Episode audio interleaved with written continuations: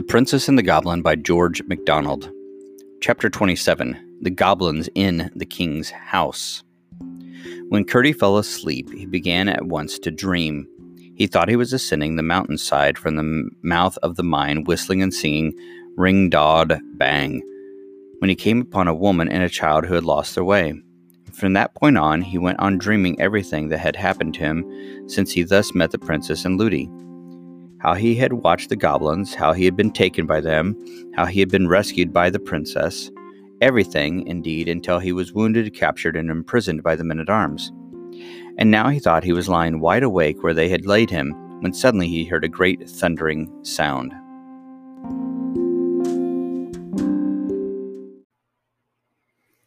The cobs are coming, he said. They didn't believe a word I told them. The cobs will be carrying off the princess from under their stupid noses, but they shan't, they shan't.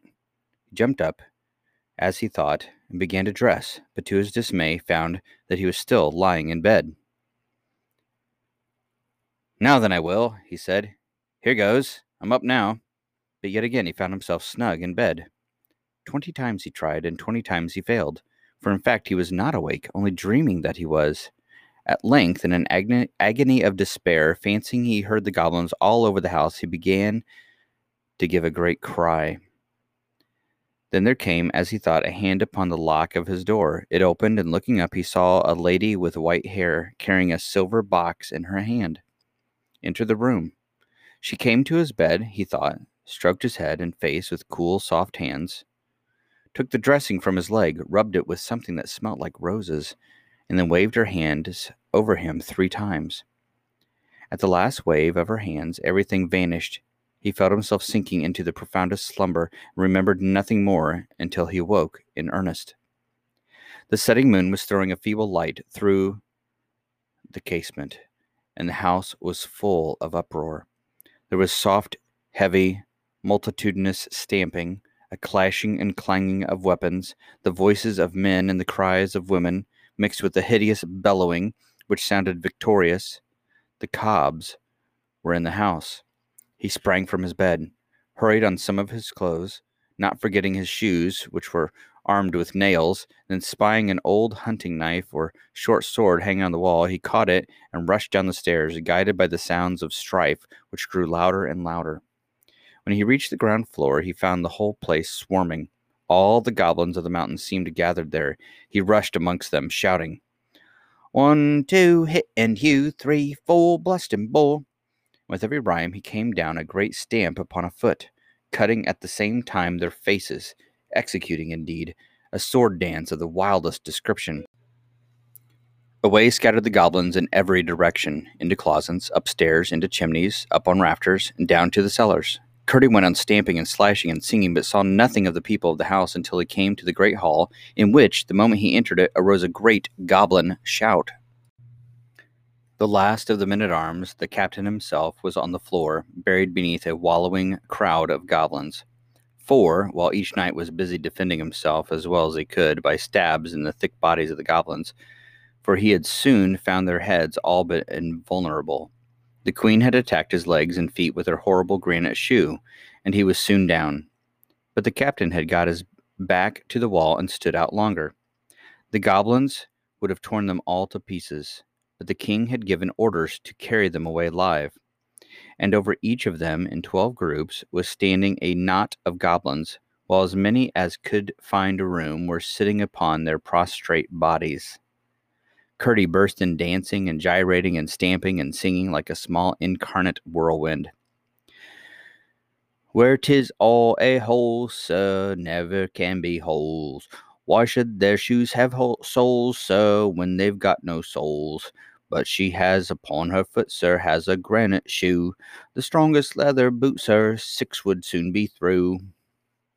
The king, the queen, gave a howl of rage and dismay, and before she recovered her presence of mind, Curdie, having begun with the group nearest him, had eleven of the knights on their legs again.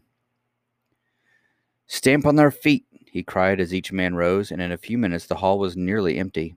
The goblins running from it as fast as they could, howling and shrieking and limping, and cowering every now and then as they ran to cuddle their wounded feet in their hard hands, or to protect them from the frightful stamp stamp of the armed men.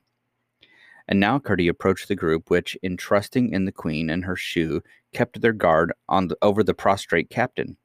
The king sat on the captain's head, but the queen stood in front, like an infuriated cat, with her perpendicular eyes gleaming green and her hair standing half up from her horrid head.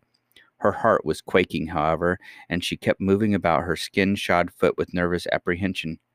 When Curdie was within a few paces, she rushed at him, made one tremendous stamp at his opposing foot, which hap- happily he withdrew in time, and caught him round the waist to dash him on the marble floor. But just as she caught him, he came down with all the weight of his iron shod shoe upon her skin shod foot, and with a hideous howl she dropped him, squatted on the floor, and took her foot in both hands. Meanwhile, the rest rushed on the king and the bodyguard, sent them flying, and lifted the prostrate captain, who was all but pressed to death. It was some moments before he recovered his breath and consciousness. Where's the princess? cried Curdie again and again. No one knew, and off they all rushed in search of her. Through every room in the house they went, but nowhere was she to be found. Neither was one of the servants to be seen. But Curdie, who had kept to the lower part of the house, which was now quiet enough, began to hear a confused sound as of distant hubbub, and set out to find where it came from. The noise grew as his sharp ears guided him to a stair and so to the wine cellar. It was full of goblins, whom the butler was supplying with wine as fast as he could draw it. While the queen and her party had encountered the men at arms, Harelip, with another company, had gone off to search the house. They captured every one they met, and when they could find no more, they hurried away to carry them safe to the caverns below. But when the butler, who was amongst them, found that their path lay through the wine cellar, he bethought himself of persuading them to taste the wine, and as he had hoped, they no sooner tasted than they wanted more.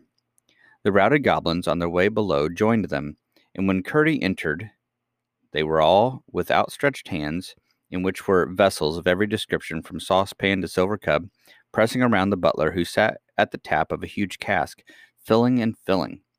Curdie cast one glance around the place before commencing his attack and saw in the farthest corner a terrified group of the domestics unwatched, but cowering without courage to attempt their escape. Amongst them was the terror stricken face of Lootie, but nowhere could he see the princess. Seized with the horrible conviction that Harelip had already carried her off, he rushed amongst them, unable for wrath to sing any more, but stamping and cutting with greater fury than ever.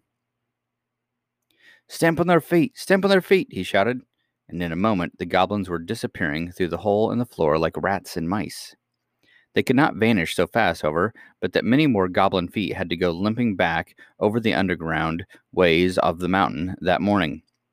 Presently, however, they were reinforced from above by the king and his party, with the redoubtable queen at their head. Finding Curdie again busy amongst her unfortunate subjects, she rushed at him once more with the rage of despair, and this time gave him a bad bruise on the foot. Then a regular stamping fight got up between them. Curdie, with the point of his hunting knife, keeping her from clasping her mighty arms about him as he watched his opportunity of getting once more a good stamp on her skin shod foot. But the queen was more wary as well as more agile than hitherto. The rest, meantime, finding their adversary thus matched for the moment, paused in their headlong hurry and turned to the shivering group of women in the corner. As if determined to emulate his father and have a son woman of some sort to share his future throne, Harelip rushed at them, caught up Lootie, and sped with her to the hole. She gave a great shriek, and Curdie heard her and saw the plight she was in. Gathering all his strength, he gave the queen a sudden cut across the face with his weapon, came down as she started back with all his weight to the proper foot, and sprung to Lootie's rescue. The prince had two defenseless feet, and on both of them Curdie stamped just as he reached the hole. He dropped his burden and rolled shrieking into the earth. Curdie made one stab at him as he disappeared, caught hold of the senseless Lootie, and having dragged her back to the corner, there mounted guard over her, preparing once more to encounter the queen. Her face streaming with blood, and her eyes flashing green lightning through it, she came on with her mouth open and her teeth grinning like a tiger's, followed by the king and her bodyguard of the thickest goblins. But the same moment in rushed the captain and his men and ran at them, stamping furiously. They dared not encounter such an onset. Away they scurried, the queen foremost, of course. The right thing would have been to take the king and queen prisoners and hold them hostages for the princess, but they were so anxious to find her that no one thought of detaining them until it was too late. Having thus rescued the servants, they set about searching the house once more. None of them could give the least information concerning the princess. Lootie was almost silly with terror, and although scarcely able to walk, would not leave Curdie's side for a single moment. Again, he allowed the others to search the rest of the house, where, except a dismayed goblin lurking here and there, they found no one, while he requested Lootie to take him to the princess's room. She was as submissive and obedient as if he had been the king. He found the bedclothes tossed about, and most of them on the floor, while the princess's garments were scattered all over the room, which was in the greatest confusion. It was only too evident that the goblins had been there, and Curdie had no longer any doubt that she had been carried off at the very first of the inroad. A pang of despair, he saw how wrong they had been in not securing the king and queen and prince, but he determined to find and rescue the princess as she had found and rescued him or meet the worst fate to which the goblins could doom him.